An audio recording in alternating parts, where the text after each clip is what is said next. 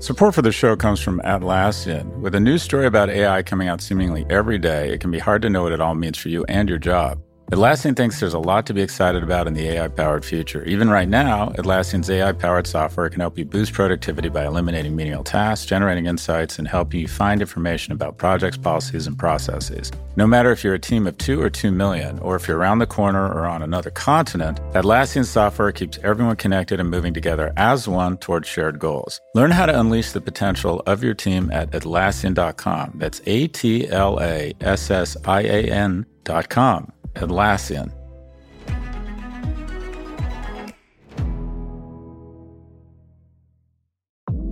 Support for Pivot comes from Pendo. Pendo improves the apps your customers and employees rely on. Whether you're building applications for customers or managing applications for employees, Pendo can help deliver better experiences for your users so they can get more value from your software. Visit pendo.io slash pivot to learn more about how your team can use Pendo to start building better digital experiences. There you can also check out Pendo's lineup of free certification courses, 12 hours of in-depth training for your product management teams on topics from AI to product analytics to product led growth. That's pendo.io slash pivot to learn more.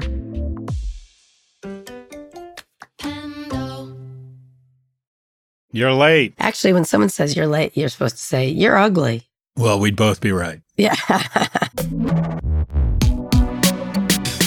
Hi, everyone. This is Pivot from New York Magazine and the Vox Media Podcast Network. I'm Kara Swisher. And I'm Scott Galloway. How you doing? My voice is a little better today, don't you think? Yeah, it actually sounds a lot better. I know. Now we're in the hacking, cough, and sore throat part of the in- equation of whatever I have. I don't know what it is. The good news is I find at our age, despite I'll say our age generously because you're much older Yeah, than me, yeah, but right. coughs tend to hang around for like months. Do they? I find they're lingering. They're lingering. You just sit there and Yeah. go eh, eh, eh, like that. Like, yeah. I can see you wandering around the house coughing late at night. Do you wander around the house late at night? Uh, yeah, it's actually one of my favorite things. I get on. Me too. Yeah, I get. I li- I do that. I wander around Yeah. and I do things and I, Agreed. Have a good time. Are you a night person? I am a night person. me I would stay up until 3 a.m. if I could and sleep till. I used to be able to sleep till noon and now I can't because of kids, but I also can't sleep. Yeah. I wake No, I up sleep every morning at six, seven o'clock. Yeah. No, I, I, I basically, I, I actually went to sleep at 4 a.m. Uh, last night. But the nice thing is I get to get up every 90 minutes and pee. So that's the good news. Oh, That's an old man thing. Yeah. That's a prostate thing, right? it is a prostate thing. Yeah. Yeah. You should wear a diaper, an adult diaper. You know, it's, it's on its way. We all come into this world and leave it in diapers. It's the great yes, equalizer. It's true. I, I think diapers must be comforting. We're getting Claire off of them almost completely, except for nighttime, and she's working on nighttime. hmm And I think she likes it. Like I don't know. I think she likes you know the comfort of it or something. You should try it. I'll send you a box. Yeah. Maybe in 20 or 30 years, but yeah, I'm in. Okay. I'm all in, not yet. Okay. Good. Cool. So there's a lot going on. Uh, there's still the ongoing crisis in the Mid East. Also, Goldman Sachs' earnings woes. The DJ is no longer. Um, the side hustle was a distraction, apparently. X's plan to charge uh, will go into effect, I guess. Google making cuts in its news division, all kinds of things happening. We still don't have a Speaker of the House. Um, as we record this on Thursday morning, Representative Jim Jordan has failed to win a second vote for speakership. He actually lost Republican votes on the second round. Every House Democrat voted for Minority Leader Hakeem Jeffries. Members of both parties are looking to give uh, interim Speaker Patrick McHenry the authority to run the House until a Speaker can be chosen. I think this is a plot by that little bow tied man to take over everything. A lot of it's been drowned out by news from the Mid East, but it's still a circus. Any thoughts? I think you summarized it. It's a circus. It's a bad look for the Republicans and leadership in America in general.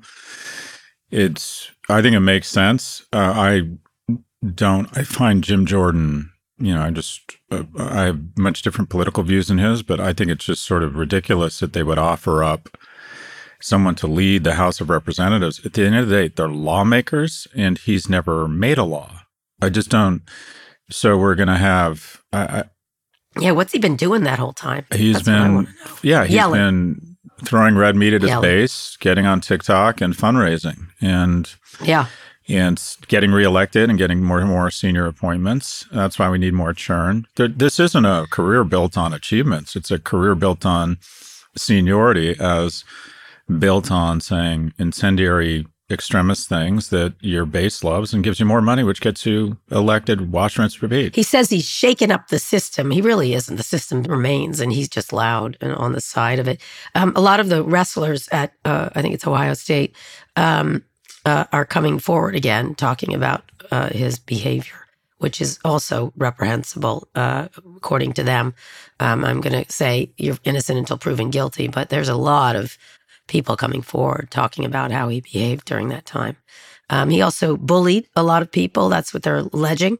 His uh, he's saying he wasn't the bully, but people have been calling offices of uh, Congress people who voted against him, Republicans, very conservative Republicans, by the way, I might add, um, and and making death threats and and cursing and this and that.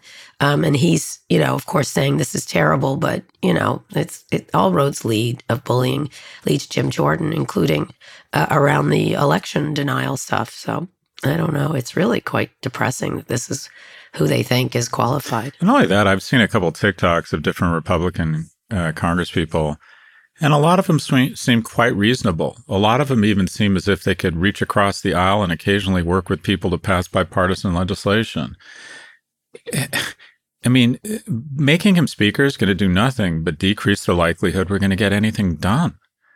Yeah, which may be his point. Um, I, I agree. I was listening to several uh, and I was like, okay, reasonable, good, you know, reasonable. And I then looked up a record. I'm like, not so reasonable, but that's okay. It's a policy debate, right? Um, and she was like, sort of made sense. There's a lot of them. It's it's actually kind of good to get this middle group um, that's been quiet. They call them the squishes, I guess. I don't know. Um, they're kind of like screw this, fuck this guy. You know, I, am kind of glad they finally stand, stood up. Um, my favorite is Ken Buck, who's just, who knows what he's going to say, what's going to drop out of his mouth at any point. But all he wants Jordan to say is the election wasn't stolen. And Jordan won't do it, which is crazy. But, you know, uh, anyway, we'll see. But let's get to something that has to do with you, because I know you like that. A number of tech leaders are dropping out of next month's Web Summit conference in Lisbon. This is after Paddy Cosgrave, the co founder of Web Summit, accused Israel of committing war crimes. Cosgrave posted that, quote, war crimes are war crimes even when they're committed by allies and should be called out for what they are. He's since issued an apology, sort of condemning Hamas and saying he supports Israel's right to defend itself. But you know, he was he was getting into beefs all over the place and kept sort of doubling down on a lot of stuff. Um, Scott, I'd like you to talk about it. I would just say a lot of this to me is narcissism on his part. It's not, he has no place here. I know he can say what he wants, but at some point, especially at a very emotional moment, he might want to sit down, just want to sit down and shut up for a minute um, even if he has opinions. I have opinions too. So, Scott, talk to me about this. So, the last few years, I've been asked to uh, be one of the keynotes at Web Summit, and it's never worked. Yep. I've been invited myself, but but I didn't. I haven't gone in years. Oh, you had to add that in there, didn't you? No, I'm. I was saying, invited before you. Okay, you were. No, I've gone. I've gone. I I I, uh, I have gone. I've never been. Anyways, Web Summit is the South by Southwest, if you will, of Europe. I was really excited about going. I was opening the night uh, the opening night, and uh, uh, I have two really close friends in Lisbon, and we were going to make a weekend of it. I was really excited to go. Yeah. And then he does this stuff. He he puts out what most people would label as at a minimum anti-Israel and potentially anti-Semitic uh, comments or commentary on Twitter. And so immediately I start getting emails saying, "Are you going to pull out? What are you going to do?" And what's different about the decision process is that I think 10 or 20 years ago, I would have thought, how can I be seen as most awesome and interesting and get into a grievance contest and express my outrage? And I thought, okay, how can I be more thoughtful about this? And I started, I said, okay, I'm going to call some people who might be able to help me read the label from inside of the bottle, which you can't. You did. You called me. I can't believe I it. called you. I called Jonathan Rosenblatt from the Anti Defamation League. I called Paul Sagan, who's on my board of directors. I called uh, Jeffrey Sonnenfeld, although I knew what Jeffrey was going to say. I called Todd Benson, a few of my friends who I think uh, don't have as much affinity for Israel to get a more balanced view. And where I was struggling was the following, or the, the, the process I went through is when I first heard his comments, I got very upset and thought, "That's it, I'm out." And then, kind of the second layer, peeling back the onion, I do have a concern, a very real concern, that corporations, universities, and gatherings like this are safe places where we come together and we enjoy what we have in common in our shared beliefs, whether it's at this summit celebrating Europe, Portugal, entrepreneurship, digital innovation, capitalism. There's a lot, 99% of the people who attend this share views on a lot of wonderful things. Yeah. And I worry that if everybody just withdraws, if Leslie Wexner and all Jewish alumni and supporters, and then ultimately students withdraw from Harvard, do we as Jews just end up at a small number of schools? Do corporations all uh, are all required eventually to take a political stand on everything? Meaning that if you're of a different political view, there's Chick Fil A, which is one type of political orthodoxy, and there's In and Out, which is another, and slowly but surely. Every organization becomes red or blue, pro Israel, anti Israel, and we have even more segregation and less reason to come together and celebrate the things we share. I really I have a very real concern that we are we are finding reasons to segregate from each other, which creates less understanding, more coarse discourse, war. Can I make one observation? People did self select a lot more than you think, men especially. Say more. I think people did it without talking about it. You you hung out in country clubs you liked, or um, went to parties you liked uh, with the right people, and oh, sure, uh, that's what I mean. I think people did this, and and you know, as a woman being left out, I was one of the few at the at that conference on stage in the be- early on, um, and they tried to change, obviously. Uh, but go ahead. Universities, corporations, and these types of events are usually generally great ways to bring people from different backgrounds and different viewpoints together to to celebrate their shared interests. Sure. And I think that's I think that's a wonderful thing. And I worry that we just continue to segregate. And then the reality is, I started thinking more and more, and as things have unfolded here, one, there are different levels of bad, there are different levels of crime. I think that the far right policies that largely indicate the Israeli approach to the occupied territories or Gaza have been wrong. I think Netanyahu is a criminal. And I think there's a time to talk about both of those things. There is a different level of evil, a different threat of DEFCON a million that is represented by terrorism. And there needs to be a swift and crisp response to the apologists out there, whether it's Elon Musk, whether it's the media immediately asking everyone to slow down when there's reports of Israeli babies being beheaded. Let's take a moment. This hasn't been confirmed. And then a hospital is destroyed. And immediately everyone's like, Israel destroy- destroys hospital. If if Hamas put down their weapons, there'd largely be peace right now in Gaza. And I would like to think we could move to something resembling um, you know, some sort of reparations or start thinking about the next chapter here. If Israel puts down their weapons, they're all going to be exterminated. And the, the level of both sidism here, the thinly veiled anti Semitism, which is infecting our culture, uh, I think has to, I think we have to have a swift and pretty severe response. Let me ask you, as a devil's advocate, I just want you to sure. put this. You know, it was interesting. I was watching CNN last night. I was noticing they had um, they had ha- they had had a lot of Israeli families on who have hostages, and they're incredibly brave, given that most of these people have children being held hostage. You know, adult adult children or older, uh, you know, teens or whatever. Um, and then they just started to bring on a lot of Palestinians who are whose relatives are suffering there, either stuck in some of these areas, etc. And it was interesting. It was an interesting. I, I obviously was a choice. I didn't think that was both sidesism. I thought it was inf- I thought the way they handled it was information. Um, and I agree on the news stuff because they go too fast, too far, especially around the hospital, uh, around all these things, um, whichever uh, finger is being pointed, wherever.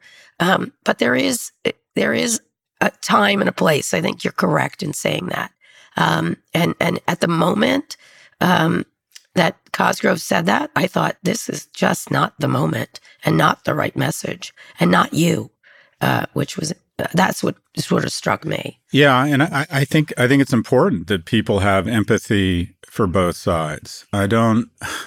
I mean, this is a layered and, and nuanced problem, but the the different level of inhumanity being demonstrated by one side here. Agreed. Um, and uh, you know, there's so much going on. I think young people are conflating the the struggle of the Palestinians with civil rights and have a lot of empathy for them. And quite frankly, I think the far right in Israel has not draped themselves in glorias and created a, a real decline in empathy and support for Israel. And I think they bear some responsibility for that. But people all around the world in the media and Americans, and especially Jews like myself, you know, it's one thing to have an opinion, but if you have a principle, and my principle, I'd like to think, is that terrorism needs to be in in uncertain terms uh, uh, repudiated. It's not a principle unless you're willing to sacrifice for it. then it's just an opinion. And so I, I called a lot of people. I wanted to be thoughtful about this, and a lot of his comments, as I read his tweets, I would describe them as he's being an apologist for terrorism, and he's yeah he, he's also was quite like angry and on his high horse. That was really irritating and indignant. And also, just as a leader, he's being he's being a terrible leader. He's putting a lot of people people's economic livelihood in the crosshair of his grandstanding and political beliefs. That's not what a CEO does. It's like uh, it's like it's not do, do, does everyone, do the thousands of people who work at Web Summit feel the same way as you? Because this is how you are representing your organization, whether you like yeah, it. Yeah, there was also the controversy around the the Qatar uh, event that he's having. He's going to Qatar, uh, doing an event there. Just to put that in there. And also, just on a on a just on a personal level, I thought about my mom. My mom was a Jew, and I thought she would be really disappointed if she knew I was going. And I thought, you know, that that matters to me. And uh, look, I hope I hope that there's a lot of other events. I hope that in an era of social media, I see Twitter as nothing but kerosene that is ready to be poured on our worst yeah, instincts. I agree with you. And he got caught in that. And I do believe we need to move to a society, and I hope we teach people this as part of high school that in an era of social media with network effects where there's a 24 by 7 camera on your life, that we become slow to judge and quick to forgive. That's a very good way of putting it. Who who affected you the most? What what, what pushed you over the edge? Because you were definitely on the fence when you and I were talking. I I have an image of my 80 year old aunt hiding. I, it's okay, Scott. I get it. I get it. I think you're making the right decision for yourself. I really do. I think it's, you know, people will will will pile on you one way or the other, no matter what you do, and you have to do what's right for you and what's correct for you and how you feel instinctually, you know, ultimately. And I, I appreciate that you um, you went and called all these people and wanted to talk to people and took a moment rather than got on your own high horse and made a, series of declarations, which you did not do. Um, I thought that was incredibly uh, smart of you to do for yourself. But you've made the right decision. Yeah, I, I think so. And I hope that that we make an effort again to move to forgiveness for people and be a little bit more gracious, whether it's students who say dumb things. But when it comes to different levels of wrong, there has to be a pretty swift and unequivocal response to terrorism. Full stop. I would have to agree with you on that one. I think you're right. This is this is this has been a really uh, interesting Rorschach test on the whole world on this thing because there's no, you know, did you was it night or day? Did you ever read that book? I don't think so. You need to read it. It's a very short book, so you'll like that. It's about those. Does it have pictures? No, you don't want pictures in this book. It's about uh, is and is it's about torture and Israel becoming having the people of Israel having just been brutalized. Um, uh, it's Elie Wiesel. Uh, it's night. Uh, uh, there's night and there's day, but you should read both. Um, and it's about being brutal and being brutalized. And it was really, I, I've, I, it stayed with me. I read it in college. I should read it again. I haven't read it since then.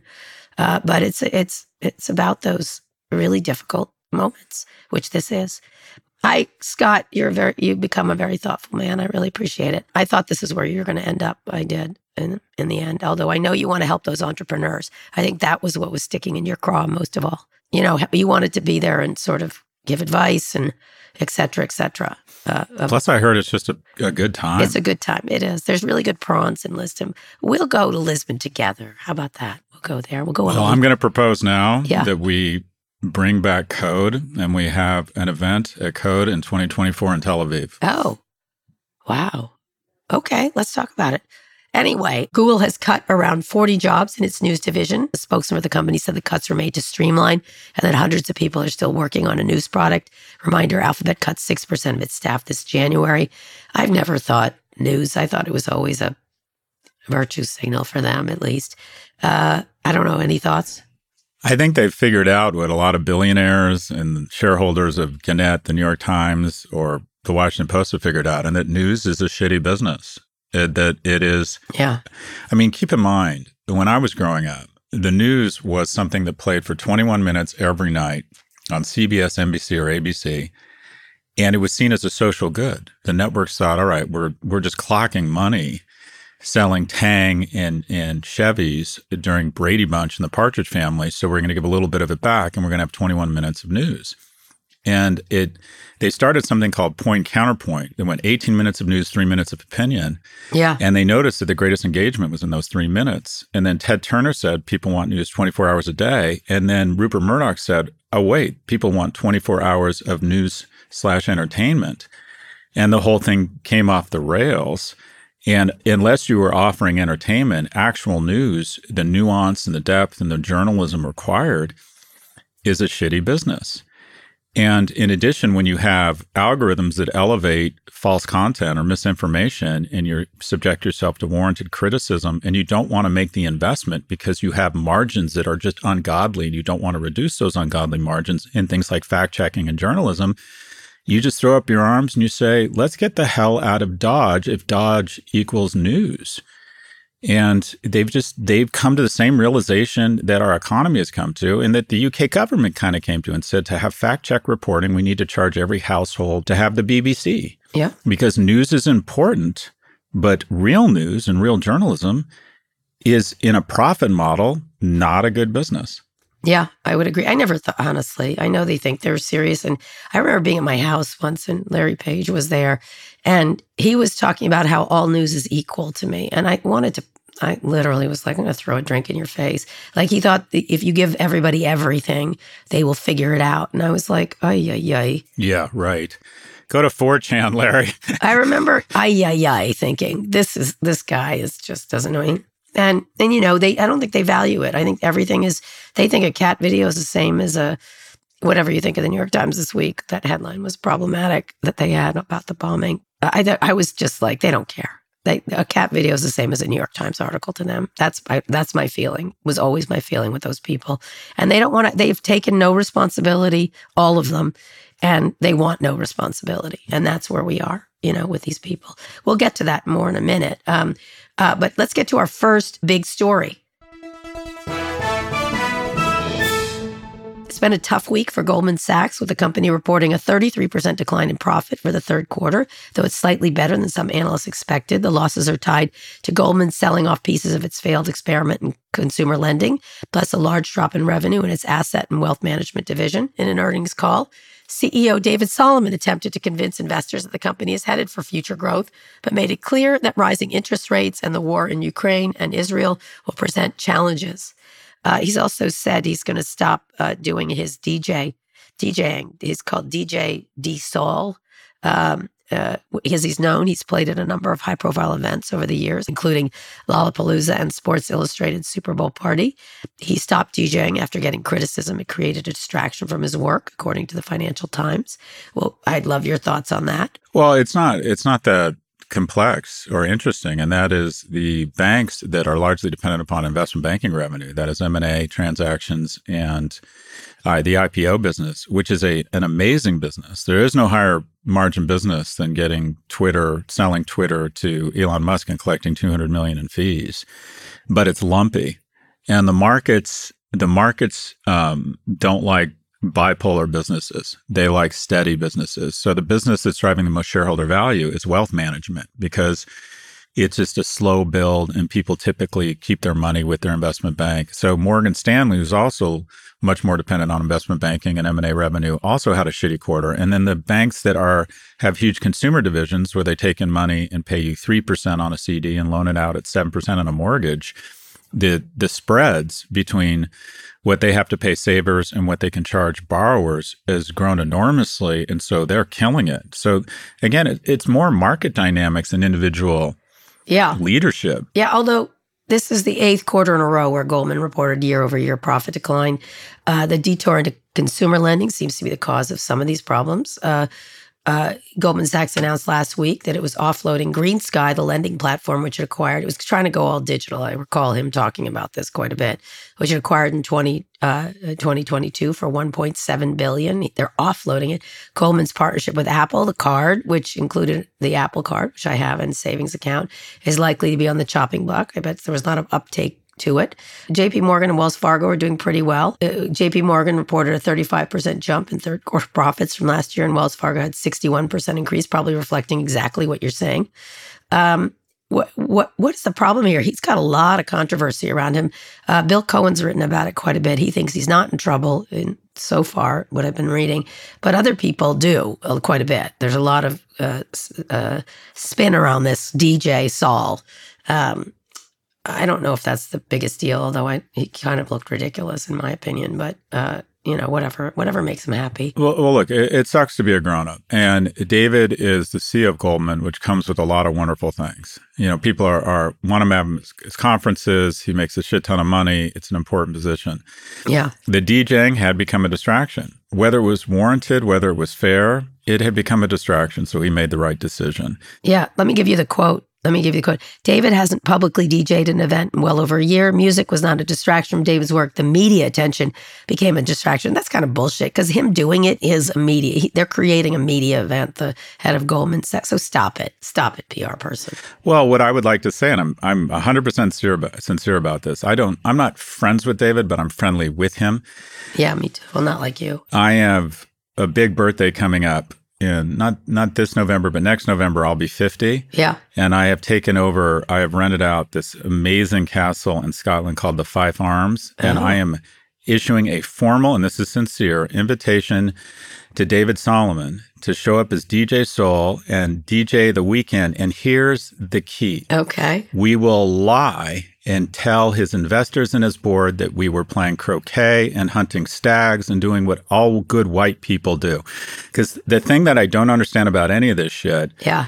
is would they rather he be playing golf and drinking Pimm's cups? Yeah. Fair I point. mean, fair point. it's like, uh, But come on. it's his time. It causes attention. It does. Well, you're right. And per my previous comments, when anything you're doing, it sucks to be a grown up, whether it's fair or not. When anything you're doing as CEO is distracting from your mission to create shareholder value and add value back to your stakeholders, Yeah. then okay. If all of a sudden everyone was obsessed and joking about his kayaking, then fine, you need to give up kayaking. Yeah. So I think they got this right. But the What should he do per- instead? I I don't know him that well. Whatever know. makes him happy. Pickleball. Pickleball. Oh God. Yeah. He can I play don't- pickleball. I don't know. Yeah. But You're having a party. Are you Anyways. inviting me to that party? Let's focus on the party. You know, Kara, I, I, I meant to tell you, Yeah. we, we only have room for 100 people, and you came in at 102. Oh, my so I apologize. If we Oh. have cancellations, you're welcome. oh, But we only had 100 spaces. Okay. But yeah. Yeah. Of course you're going to be there. I expect you to be there. I've already RSVP'd yes for you. oh, okay, good. You better tell me when it is because I, I have a busy lady. No, of course I would come to your party. I would give a great toast to you. Um, I would give a great toast. Well, what's going to return this to other people? Jamie Dimon's doing great. Uh, you know, I see why Wells Fargo. By the way, Solomon was appointed the CEO job in 2018. He took a nearly 30% pay cut in 2022, a result of the firm's performance. I think he's more in trouble from the other partners who get who can get a little testy with this kind of stuff. I think the word is that he fired a lot of people, or people are making as much money, and people just don't like the guy internally. And so there's a lot of people going on background and shitposting him. But if you look at who matters, and that is the board, really, they just put an ally of his on the board. And if you look at the stock performance relative to his peers, he's done he's done just fine. I mean, he's the stock uh, the it's pretty simple here. When you're JP Morgan or Citi or Wells Fargo, who you could argue are or are not, or Bank of America, well managed, when you used to take money in and have to pay people 1% and you could loan it out Yeah. at two, okay, and then all of a sudden you can take in money and pay pay f- four and loan it out at six, you double your margins. Well, you got more. Well, he did have the Apple Card. He had the Apple Card. I actually that, think that stuff, uh, the way they handled their foray into consumer banking and the way they got out, I would argue that Look, no one likes failure. We don't embrace failure. That's bullshit, but we tolerate it. But they tried to get into consumer banking. It didn't work. And they performed what what they did that big companies usually don't do is they performed infanticide. They said, this isn't working. Let's get out. Uh, so Yeah, interesting. Why didn't it work, do you think? Just not their business? The honest answer is I don't know why it didn't work. Yeah. Uh, I don't yeah. know. Interesting. I bet nobody had an Apple savings account. I didn't. It's not something I would I like my, I use my Apple Card every now and then. I don't use it as much though, that's for sure. I never use the Apple Card. I use Apple Pay four or five times a day. Exactly. That's that's why. Hello. That's why. But you I know what the most valuable. I'm sorry. The most valuable real estate in the world, hands down, is the real estate in your wallet. Yeah. It keeps getting smaller, and my wallet keeps getting smaller and smaller and smaller, and now that real estate has almost gone away. Yeah. Uh, it's like I use my wallet as much as I go into an office now because everything's yeah, on my phone. I agree. I agree. I didn't have my left my wallet somewhere the other day, and I'm like, oh, no problem. Who cares? It didn't matter. Yeah. It was, everything was on my phone. As long as I have my phone. yeah, exactly. my phone would be more problematic. Anyway, DJ Sol, we're so excited to see you in in Scotland. Where in Scotland is this? Uh, it's about an hour's drive out of Edinburgh. Yeah. Oh, oh good. Perfect. I, w- I went to a wedding up in Scotland like that. It was wonderful.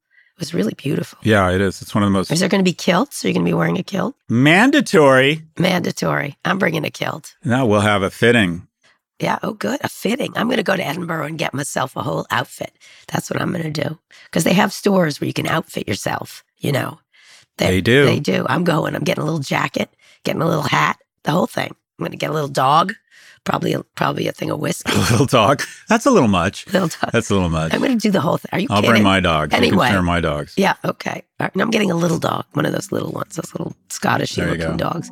All right, Scott. Let's go on a quick break. When we come back, we'll talk about X's payment plan going into effect for some users, and take a listener mail question about a tech manifesto. Fox Creative. This is advertiser content from Atlassian. One of our customers who produces pizza at a very large scale all across the world. Believe it or not, they use AI to review the quality of the pizzas that are created. That goes through a workflow that scans the images of the pizzas and makes sure they visually look like what they should. So it's pretty cool. That's Sharif Mansour, Atlassian's head of AI. Sharif thinks there's a lot for companies to be excited about on the AI generated horizon, spanning everything from making pizza to producing podcasts like the one you're listening to now. There'll be far more jobs created on the other side of this revolution. Instead of a world of less, Sharif envisions an AI powered world of more. In everyone's day job, they're moving from doing the thing to often being an architect of the thing. It unleashes the potential of every human. And I think we can go from a world where few people have access to a high level of intelligence to a lot more people having access to this information. AI is really giving everyone on the planet more resources to do great things. And I'm very optimistic about that opportunity that lies ahead. Transform teamwork with the power of AI human collaboration. Start using Atlassian Intelligence for your Atlassian products like Jira and Confluence now. Learn more at Atlassian.com. That's A T L A S S I A N dot com. Support for Pivot comes from Atlassian. Atlassian software, including Jira, Confluence, and Trello, help power the collaboration for teams to accomplish what would otherwise be impossible alone. Because individually we're great, but together we're so much better. That's why millions of teams around the world, including 75% of the Fortune 500, trust Atlassian software for everything from space exploration and green energy to delivering pizzas and podcasts. Whether you're a team of two, 200, or 2 million, or whether your team is around the corner or on another continent altogether, Atlassian software is built to help keep you all on the same page from start to finish. That way, every one of your teams, from engineering and IT to marketing, HR, and legal, can stay connected and moving together as one towards shared company wide goals. Learn how to unleash the potential of your team at Atlassian.com. That's A T L A S S I A N.com. Atlassian.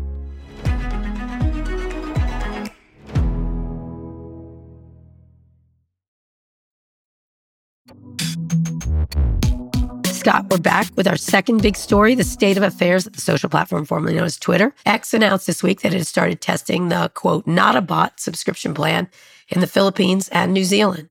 Under the plan, new users will pay a dollar a year to post content, like, reply, repost, and bookmark. Elon said in a post, it's the only way to fight bots without blocking real users. This won't stop bots completely, but it'll be a, a thousand X harder to manipulate the platform. I honestly would prefer bots to some real users. I'll be honest with you. Uh, so it's finally happening. Uh, X said in a statement that the move is not intended to be a profit driver. Uh, new X users uh, who do not pay the dollar a year fee will only be allowed to read only actions. I don't know if it's expanding or anything else.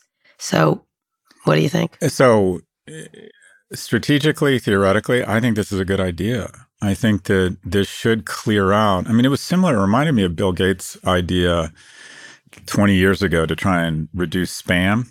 Remember, your email box used to be just incredibly clean, and then all of a sudden it turned into just something you couldn't even wade through the sewage of the spam. And he said if you charged everyone one cent to send an email, he was his idea was with uh with with Microsoft Mail, whatever it was, you were gonna they were gonna charge you one cent, and he said, and we'll give the one exchange, we'll give the one cent away. So I think this is a good idea. The problem is is that they have had so many different uh, uh, confusing pricing mechanisms and products and new strategies that I don't think people really understand it, see the value in it. He'll get criticism for it. So I don't, uh, it, it's the right idea. It's all about the rollout, but I think it is an efficient, elegant way to potentially reduce the number of bots on the platform.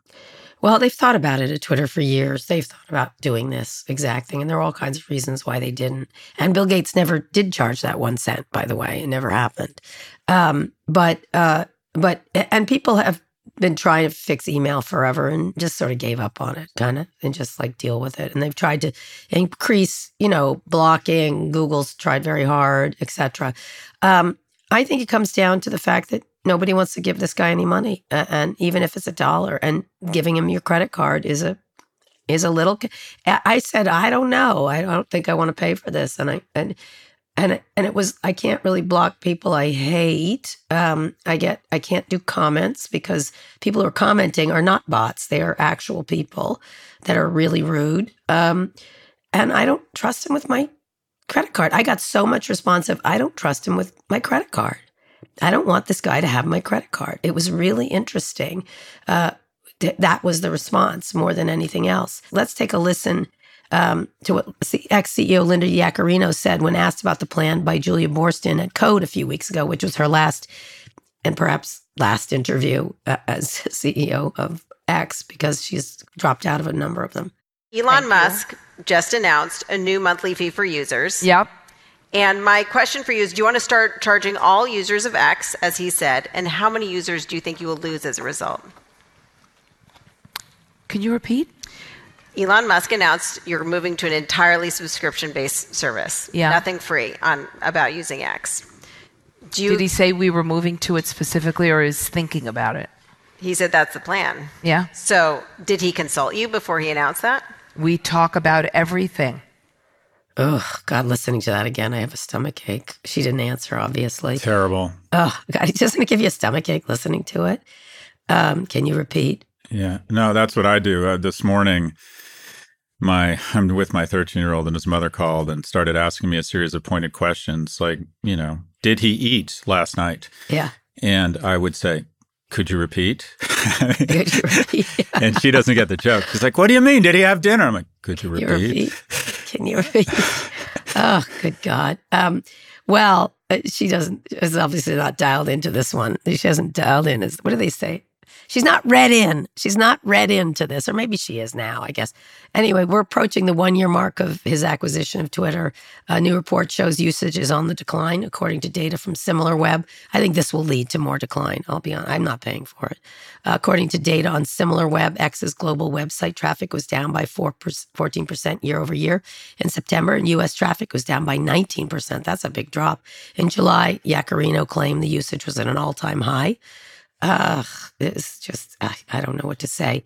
Um, traffic to Elon's profile page was up 96% year over year uh, because he has it directed there. Um, I, I, I, don't know if you'll see that uh, trend continue uh, because, uh, I mean, I'm, I have to tell you, Threads is getting better. It is. You like it more? You like it? I, I'm enjoying it. I'm enjoying it. There was a flood of people after this Israeli Hamas thing. I bet. I, I do miss Twitter. I miss the rawness and the viscosity of things being thrown at you. And uh, a lot of really wonderful um, information would bubble up, but it wasn't worth it. It got to the point where the amount of vitriol and venom and sewage, and also just back to the notion of having principles. It's like, okay, I love what you said. I'm not going to paint this guy's fucking fence. Yeah. And yeah. I would argue that a very, you know, for a lot of people, an accretive mental health move is to get off of get off of Twitter. I have lost some stuff. I don't get the dopa hits. I don't get feedback on everything I do in a as granular a way. I think I gosh, I get a lot of feedback on on threads now. It's really interesting and it's all helpful. It's much more positive. It's much more, or, or I wouldn't even say positive, constructive. This constructive. Um, what's interesting is like some, I'm thinking someone like Ian Bremmer, who I read on Twitter, is now putting it over there. The same thing. And I like it over there. Like I see him. I'm seeing a lot of people that I like to see, you know? And the only thing I'm not doing is the Jim Jordan stuff is faster over on Twitter. So I, that's where I'm going for that. Right. And then I go right back over for the regular life. So in that regard, in fast news stuff, but for the news about uh, the, the what's going on in Israel, absolutely not Twitter hundred. It's so full of crap. And let me talk about that. Companies like Meta and TikTok have said they're trying to moderate this content. It's still a mess. Um, uh, uh Twitter is impossible. It's there was so much, so much bad information. It was hard to sort through and find the good stuff. Uh, eventually, I did uh, for for say the bombing at the hospital. Um, even though Hamas has been banned from most social media platforms, their content is still showing up in violent videos and political messages. The messaging app Telegram seems to be where particularly violent extreme content is getting posted. There's little, if any, moderation. We talked uh, about the EU taking action last week here in uh, in the U.S. U.S. Uh, Senator Michael Bennet is calling on X, Meta, TikTok, and Alphabet to explain what they're doing to uh, address it. Some people think you should let it on there and then use community notes. Some people think you should uh, take it down. I think it's almost impossible to do it given the the thing. It's it's really it's really problematic. I have to say this this war has shown this very clearly. Well, it's a lot is coming to light here. One, the the the flaw in social media about how again it just absolutely suit turbocharges our worst instincts. And also what it it's reflecting in our society is that when I was growing up, it just was America was just incredibly pro-Israel. And I think a combination of poor policy that's been overzealous from the right wing in Israel I think a leadership right now that is trying to disassemble their democracy in order to avoid their own corruption charges. I think an incorrect conflation of the the struggles that many uh, minority groups have faced in America with the struggles that the Palestinians face. I don't think the two are equivalent. I think it's much more nuanced than that. Uh, has resulted in a dramatic uh, uh schism or chasm between how the alumni of universities and older Americans feel about Israel versus younger ones. And that's just been thrown in our thrown in our face. And also, you know, the fact I also don't like the fact that Eh, we're so dependent. I mean, I quite frankly, I I I have I give money to my alma maters, but I don't like how dependent on universities that are supposed to be they're supposed to encourage people to be provocative, but the leadership there, I kind of agree with the University of Chicago. We're just neutral. We don't make these statements. We support free speech. I think that's the right advice for most corporations. If you're Microsoft and you have people in Tel Aviv, I think you need to say something. If you're an organization like Disney that has a really vibrant LGBTQ community driving your business and you get this shit from DeSantis, I think you have to say something. But for the most part, be careful. When you start taking political positions to virtue signal, then you're going to be expected to have a position on everything. Yeah, everything. Yeah, but but but in this case, I, I, you're not on Twitter, but I have to tell you, it's impossible to get good information about this, uh, except on uh, on Jim Jordan. There's a couple of reporters who are very good, and that's it. That's all I look at. I'm so particular because now I can't, I cannot wade through the crap on on Twitter, and I'm not using Threads for news really yet. I could, I certainly could, and I've seen. I've one thing it has delivered to me is stories I didn't know I wanted to read, like all these interesting sort of what Artifact is also doing. Like, oh, I didn't know about that. That's interesting, and I like that. I find that helpful. Um, but you're, you know, it's. I just don't think they ever had an intention. I don't think they, as I said, they want responsibility, and I don't think they're taking responsibility. You know, they just are just like whatever, and they're trying all kinds of little tools from again from community notes to actually taking stuff down, and none of it's effective because they don't have an intent to make it effective. It's going to be very anytime there's a crisis like this that that where all of a sudden people's appetite for news and information grows exponentially. I mean, I'm just glued to my phone right now. I'm just Yeah, yeah. but there's usually a reshuffling of the deck, right? The first Iraq war was where CNN kind of really became super important. Yeah, remember the stud scud or the scud scud stud? Uh, I imagine there was an event where Twitter saw a step change up. I don't know if it was a great Arab Spring. It was the Arab Spring. Oh yeah, that's absolutely right.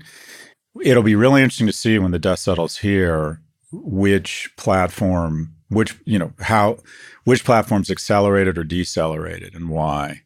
I would say none of them, but things are getting the reporting is actually getting better and better from these areas and people are figuring it out which is great i have to say media i know you were very critical but they're figuring it out uh, in a way and initially as always it sucks uh, but uh, they're being much more thoughtful and i'm so glad for really good media and all kinds of experts like ian and You know who I think's done a great job? I think CNN's Yeah. done a great job. yeah i have to agree uh, but I, I do think you know, and all kinds of experts i like bellingcat i like uh, i thought bbc verify has been very good um, so you know they're getting their act together and they care about it but the social media companies don't give a fuck so just don't expect any good behavior from them Well, it's a shitty business. I mean, to a certain extent, they're uber capitalists. They're like, we're not here to. cat videos The people that go there aren't on a mission to make the world better. They're in. A, they're on a mission to create economic security for themselves, and I think that's fine. I get it, but be clear. Yeah, cat videos. Go watch your cat videos. That's what you need to do. By the way, there's some very good cat videos on threads. Okay, Scott, let's pivot to a listener question. You've got, you've got, Can't believe I'm gonna be a mailman. you, you, you've got mail. All right, this question comes from a listener, Tim McGrath, uh, who has some questions about a blog that tech entrepreneur Marc Andreessen put out this week that has a lot of people talking. I'll just give a quick context. He likes to put out these things. One of his most famous ones where he said software is eating the world, which was kind of a good, was actually a very good post. This is not the same, I would say, but I'll read the question. Kara and Scott would love to hear your thoughts and commentary on Marc Andreessen's Techno Optimist Manifesto. The title starts problematically. Anyway, obviously it's self serving, and I'd love to hear what you think. I'm a bit offended that he starts off with lies and also sets the tone. There will be no real introspection in this piece about the role of technology in society or the ways to mitigate its evils. It reeks of libertarianism and tech proness, but the real question is why? Why does it come out now? What is pending that precipitated this? Uh, it would be awesome to include an interview with Marc to talk about it. I'd love to hear how Marc thinks. Uh, I'll start. He's not speaking to me. He blocked me. We used to talk all the time. Uh, he's really turned in a way that he turned before Elon turned, I'll tell you, in a really unpleasant way. Uh, I thought this piece was terrible. I thought it was a straw man for everyone who hates AI is is evils essentially. So uh, I thought it was a terrible, terrible piece. I think he's doing it because he's not being relevant right now, and he wants he's making a bid for relevancy. Um, I don't know, Scott. What do you think? I don't know Marc Andreessen. Um, I've never met him. I'm not that familiar with his work. I was trying to find something that he had written, and I found it on Twitter, and I found out that he had proactively blocked me. So I think someone managing a social media account has decided that I'm anti Andreessen Horowitz, whatever. I'm a co-investor with Andreessen in a company, um, but I've never met the guy. I find that this, I personally find it distasteful, and I'm grouping him maybe unfairly into a group of tech entrepreneurs that have a lack of appreciation for the blessings they got by virtue of being born in America or or building their businesses in America. And I find that they leverage American almost every major tech company has been built on the back of the greatest venture capitalists in history, and that's the US government, and middle class taxpayers who are the limited partners who invested in GPS technology or internet or DARPA or subsidies for vaccines. And the moment they have theirs, they decide that they want out, that they want, they start endorsing this weird form of libertarianism.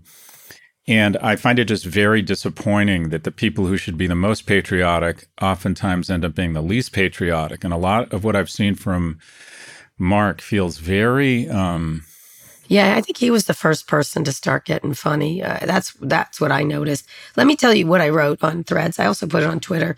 Typical boneheaded strawman setup that everyone but the fine minds of the tech elite hate the future. Most of us are both excited and wary, given the cost so far about tech. And that is how adults behave. Literally, these deep wounds these people suffer in childhood keep expressing themselves in the most nonsensical of ways, in which they are always the aggrieved victims and deeply misunderstood, even though they are geniuses. The real story, we completely get you. Um, I also added uh, that, you know, someone, you don't hear Tim Cook doing this, right? They just make their stuff. And when they have a problem, they tell you, et cetera, et cetera. And, and they just literally can't stop talking like this. They can't stop being aggrieved. You do not hear this from the adults of tech. You just don't. Um, and the idea that you, you, you can think AI is great and at the same time say, ugh, there might be some problems is offensive to this guy uh, you know, especially when he just had a whole little flirtation with crypto that wasn't didn't go very well, is particularly galling. I find it. And then lastly, let me read this one thing. Our enemy is the ivory tower, the know it all credentialed expert worldview, indulging in abstract theories, luxury beliefs, social engineering, disconnected from the real world, delusional, unelected, and unaccountable, playing God with everyone else's life, with total insulation from consequences honestly, he's literally talking about himself. And this look in the mirror, dude, look in the mirror is all I, I read that and I thought, oh my God, he's describing him and all his friends uh, who has gotten, gone down this sad highway they're down right now. And that, that drove me nuts because they're the ones that are unaccountable and insulated more than anyone. And the real world, these people, I've seen their world. They don't live in the real world. They just don't the periods over the last two years that have made me, I have wonderful relationships with my venture capitalists now. I've only worked with, I've, I've worked repeatedly with General Catalyst. They're good people, always trying to do the right thing. I've had just great relationships in the last 10 years with uh, a small number of venture capitalists. Where I see some of the, I don't want to call it West Coast, East Coast, but I think in the when the story on Silicon Valley and venture capital is written, the things the last two years I think are really damaging and will be really damning uh, in retrospect will be one. I think a lot of them who had financial stakes in cryptocurrency companies were fomenting, catalyzing, and rooting for an implosion amongst regional banks and a decline or potentially even a collapse in our banking system, thinking they could make a lot of money because uh, Bitcoin and their crypto alternative financial um, vehicles would skyrocket in value. I also think we're going to find that a lot of these VCs, and I don't know if this is true of Andreessen or anyone else, would invest in quote unquote a project. They'd put 10, 20, 50 million dollars into a project, a technology pro- project that ultimately minted a coin that could provide, had underlying technology that would facilitate micropayments on Twitter or something that had absolutely no use case and no adoption whatsoever. But because XYZ famous venture capital firm was doing it, everyone, they were tapping into what is the ultimate FOMO across middle class investors. And they said, well, oh, the the Cumrocket crypto coin is going to replace the dollar. And these guys are on CNBC talking about it. So I'm going to invest in it. And the shit coin would go from they invest 30 million at an 80 million dollar valuation. It goes to 800 million. And because there's no SEC mandating the disclosure of their sales, I think we're going to find out the next day they sold everything the coin goes back to one cent from 50 cents, and everyone goes, Oh, these guys got burned. No, they didn't. They made a shit ton of money. I believe there are a lot of venture capital firms that are nothing but an efficient vehicle or transfer of wealth from middle class investors to the 0.1% in these firms who leverage their brand, leverage a CNBC that is hungry for carnival barkers, and the FOMO of middle class investors that want to participate in the next Google or Amazon. I, I, I think these people have lost more money of middle class investors than they've made. I would agree. That's the thing. That's the thing. I was sitting in these meetings listening to him talk about this, that crypto. I was like, I don't know. You don't believe in the future. I was like, fuck you. You know, let me read you another report thing that's coming out from, um, from uh, Satya Nadella. They're talking, that's their, it's their, their own manifesto, I guess, their annual report. This is from the CEO of Microsoft. Now, Look, Microsoft has all kinds of issues, but let me hear, let me, let me listen to how an adult speaks about this issue. As we pursue our opportunity, we're also working to ensure technology helps us solve problems, not create new ones.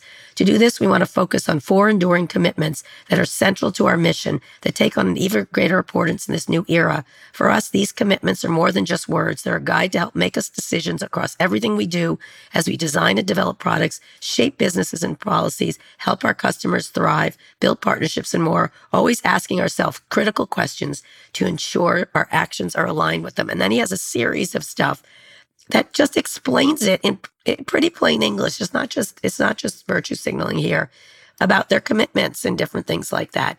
Whether they reach them, I don't know. But he's actually not defensive. He's not angry. He understands that there's you can have two ideas in your head at the same time. And he doesn't have to create a, a punch your face, you know, in the nose thing. And these are the people at the forefront of it, right? Which is why I'm a little feeling a little better. I don't think this is a virtue signal at all from Satya Nadella. I think he's an adult. And let me just say, Marc Andreessen is a great mind. He is. I've spent a lot of time with him over the years. He's also totally juvenile in his need to always top people. And it's really disappointing that someone who has such great has such a great mind has to stoop to this. Uh, just like we were talking at the beginning of this with Patty Cosgrave, maybe sit down, fella. Just sit down and stop talking for just a minute because what you're saying is almost complete nonsense. Thank you. Yeah, um, I mean, we'll, we'll see. I don't. I don't. Like I said, I don't. I don't know the man, and I. I think I have a tendency because I had such a bad experience with venture capitalists on the West Coast to stereotype them. Um, but it is disappointing that people who have been given so much just want to credit their creativity and their grit and never acknowledge the market or the country. It's a fatal flaw for them, I have to say. It is. And it's actually what my book's about. It's their fatal flaw. And they don't like people. I think that's ultimately except themselves. And they, they literally have to constantly pat themselves on the back. Their arms must be exhausted from it. Anyway, if you've got a question of your own you'd like answered, send it our way. Go to nymag.com slash pivot to submit a question for the show or call 855-51-PIVOT. And by the way, Marc Andreessen, come on and talk to me. Come on. You used to talk all the time. Yeah, that'll Are happen. you scared? That'll Are you fucking happen. scared? What's the deal? Give me a break. I thought you were smarter than me. You always used to tell me that. But just please don't be whining. Please don't whine. Anyway, that's my invitation, which you will not take because you, you know, can't take a lesbian like this lesbian. I'm just, I'm trying. You invited DJ Sol to Scotland. I'm gonna let's invite Marc to Scotland. Marc, come to Scotland and we'll do it from there. But he's these people aren't as tough as me. I mean, I can handle anything, Kara. I've flown Spirit Airlines. Okay, all I right, can handle okay. anything. All right, all right. Let's. you keep talking about you keep talking about how gay you are. Yeah. I'm not gay, but twenty bucks is twenty no, bucks. I'm talking about how lesbian. I That's good. That's good. the penis joke slips in there, so to speak. Anyway, let's go on a quick break. We'll be back for wins and fails.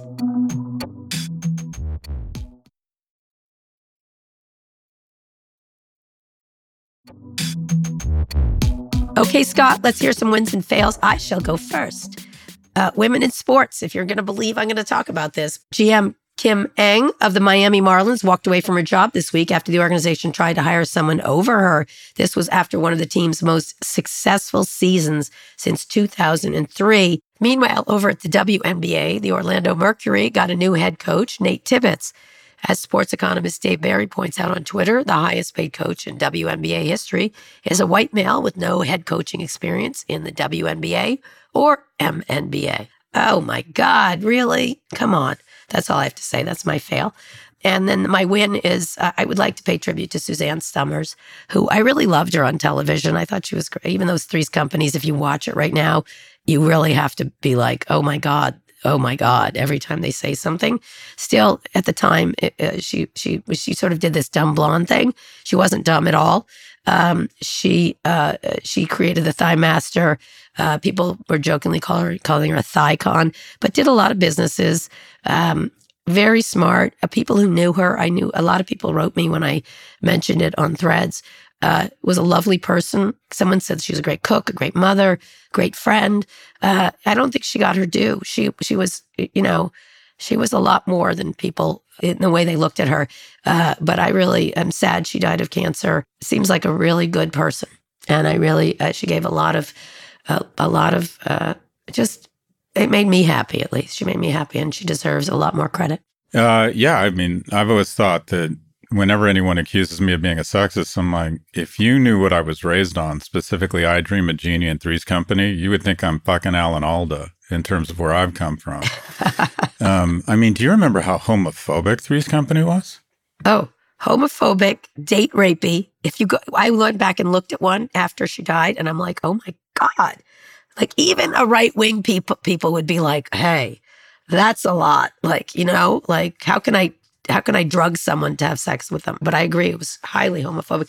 For what Scott's talking about is the principal character who was living with two women in uh, in an apartment, and he had to pretend he was gay in order to live there. I don't know why that was the case, but that was the case because the landlord didn't want because that. Don Knotts wouldn't let a man. Oh no, it was Mr. Roper at the beginning. Oh, Mr. And Roper. then it yeah, was Don right. Knotts. Norman Fell. Nor Fell, yeah. Uh, so anyway, it was go watch it again. You'll be like, oh, for I can't believe I watched this. Like anyway, go ahead. It was nostalgic because these things are markers of time, right? And you realize, wow, it's the mortality rate is 100%. And it takes you back to a time and you miss that time. And you also probably get a little bit worried about your own mortality. But so now it's just, it's just Joyce DeWitt. you know, that's Joyce DeWitt. Joyce DeWitt. you know, who was always ignored compared to the other two. Um, yeah, rest in peace, Suzanne Somers. Uh, my win is uh, President Joe Biden. When my my father is sort of a man's man, and I remember a couple times, a few times, when um, uh, like I, I remember when we were in the garage once, and the car wouldn't start, and we were trying to figure out, and I kept just like turning it and trying to turn it over. And my dad just kind of came out to the garage hearing us trying to start the car and like threw up the front front hood and and put on a pair of gloves and looked around, went and grabbed a wrench. My father was a airplane mechanic on, on an aircraft carrier for the Royal Navy and just like didn't even say anything, just like, I got this and fixed the car. And I thought, wow, dad, like age and experience kind of matter. And I saw Joe Biden or the President Biden on on Air Force One coming back from Middle East answering questions. And I thought, well, first off, there's just no getting around it. He looks very old. and that's a bad thing. And we talk a lot about it. I probably talk too much about it. But I felt like I was watching my dad throw up the hood of the car and be like, I got this. He, I think he is providing comfort. And I think he's going to, I think this period of crisis in the Middle East, you just get the feeling these decades of public service, foreign policy, relationship building, like he, in a very equivocal voice or non equivocal voice, is like, I got this. I know what to do here. And I do think he's providing comfort. I think uh, the SS um, Gerald Ford carrier strike groups and the second carrier strike group that have shown up, I don't think people realize how important it is that those are there keeping the peace. Uh, he is the only guy that can, in my view, he is sort of uh, uh, providing a lot of comfort, and it's pretty obvious in this situation that his age is a feature, not a bug. And I remember seeing him on the plane and thinking, he just looks like a guy who knows how to fix an engine. And he, uh, so my win is I did think, wow, this guy, it's it's actually good to have someone with this level of foreign policy experience I, he did look old, but you know what? He pulled it off absolutely perfect. He flew his old ass over to Israel, Yeah, uh, hundred percent. conducted the meetings, did a great job. He got over there. You know, someone asked him about Jim Jordan, who must be like a lot of the attention would be on Jordan right and the Republicans right now, if not. Um, and he was like, "My, I ache for him." It was very funny.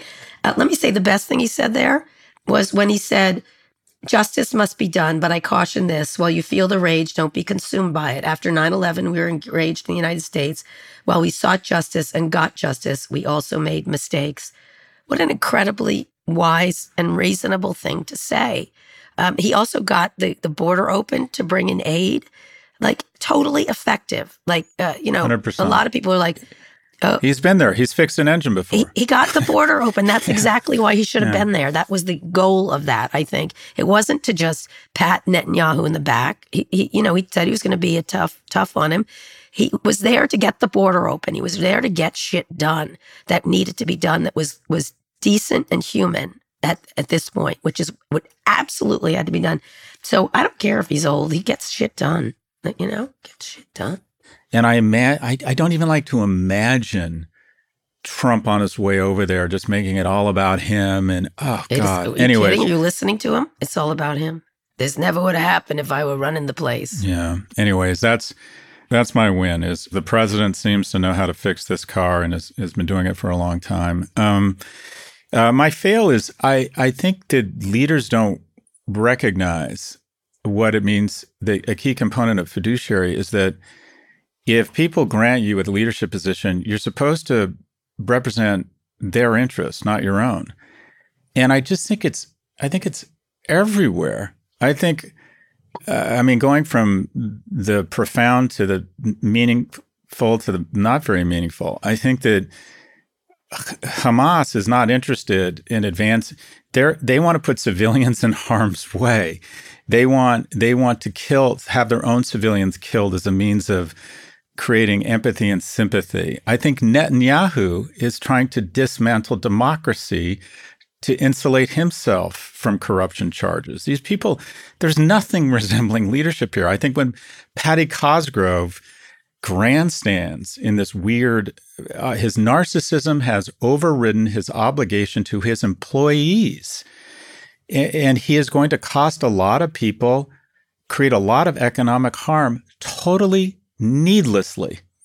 You know, it sucks to be a grown up when you bring together 13,000 people and build a great organization.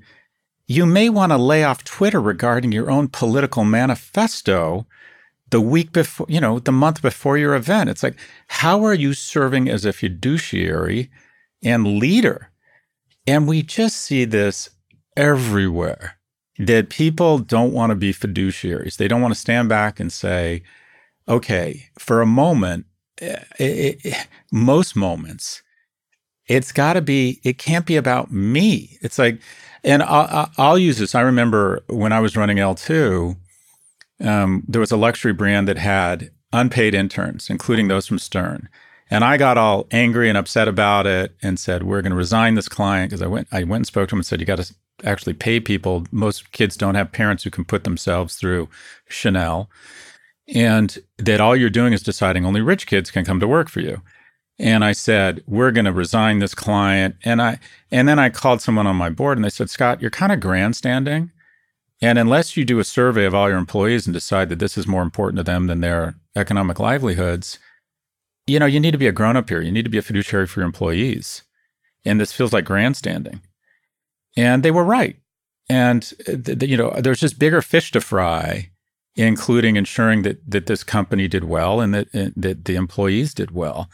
And I think there's so much grandstanding, so much um, just lack of fiduciary responsibility, lack of responsibility as a fiduciary. So uh, a tremendous lack of leadership and an inability to see to be a leader to means be a fiduciary, and you're representing other people's uh, interests.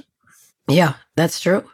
And and you're also representing yourself. I can't tell you how many times this week I started. I've been tweeting so much less, like by a factor of hundred. I'd say I have stopped and closed it when I thought about tweeting something, and I just didn't. I was like, not my to say. I do have something to say, but I think I'll just tell a friend, right? And it was really interesting. I I have stopped myself at least a dozen times this week because I I was like, why do I need to say this? 100%. What- And the stuff I say, I really care about, right? The stuff I do, like this Andreessen thing, which I, again I think is fucking nonsense. I know something about it.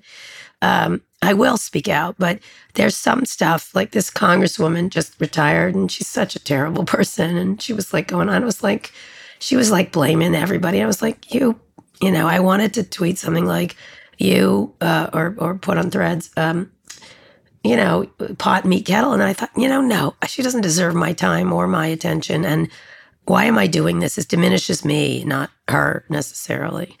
Uh, so anyway, I, I I agree with you. I think you're 100 percent right. I think about it a lot more. Well, Elizabeth Spiers uh, said something, uh, and I'm going to paraphrase here, but In a column, yeah, but the opening line was like, I don't have to post about my outrage, neither do you.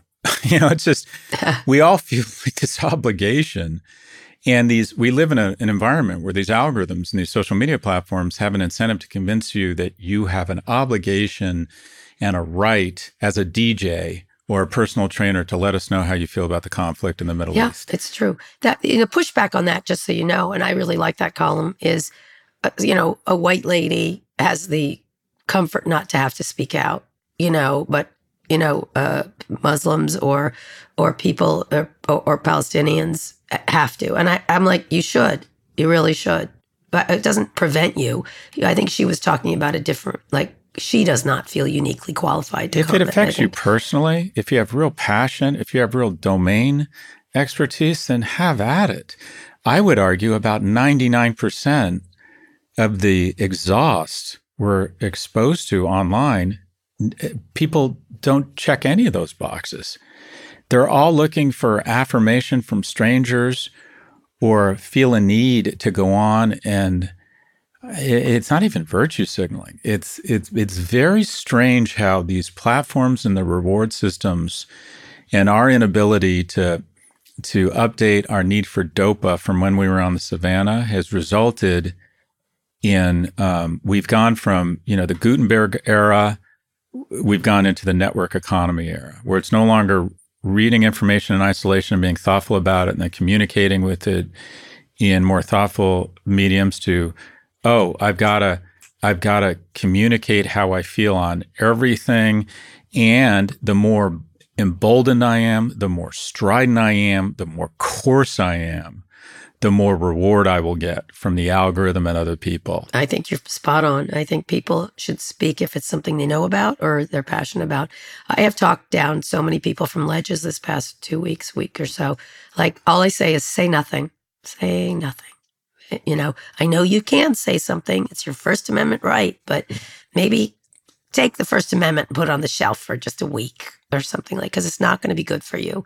Um, and that's what I'm thinking about. An excellent piece of advice, Scott Galloway. And again, thank you for sharing that about what your web. Uh, Well, I appreciate your advice. I really yeah. wasn't, I Oh, really struggled with it. I, yeah, you did. It wasn't 90 10 for me. It was more like I know. 70 or 80, 30 I or 20, You but it's still. and I don't think it's because you wanted to start around the stage, though. I do think you like that, and I do think you like having prawns and liquor in Lisbon too. Um, but I do think you cared about the entrepreneurs there. You know, you know, meeting and greeting and stuff like that. I think you enjoy that mix. Um, so, uh, so I'm sorry you're not going. Um, and they they are. It will be lesser for it. It will be lesser for it. Go on. Um, okay, Scott, that's the show. We'll be back on Tuesday with more Pivot. Can you read us out? Today's show was produced by Lara Naaman, Zoe Marcus, and Taylor Griffin. Ernie Indradat engineered this episode. Thanks also to Drew Burrows, Miel Saavedra, and Gaddy McBain. Make sure you subscribe to the show wherever you listen to podcasts. Thanks for listening to Pivot from New York Magazine and Vox Media. We'll be back next week for another breakdown of all things tech and business. My colleague and friend Jonathan Haidt, who was kind enough to call me at literally 1 a.m. last night, had something that really struck with me, and that is in this era, we need to be slow to judgment and quick to forgive.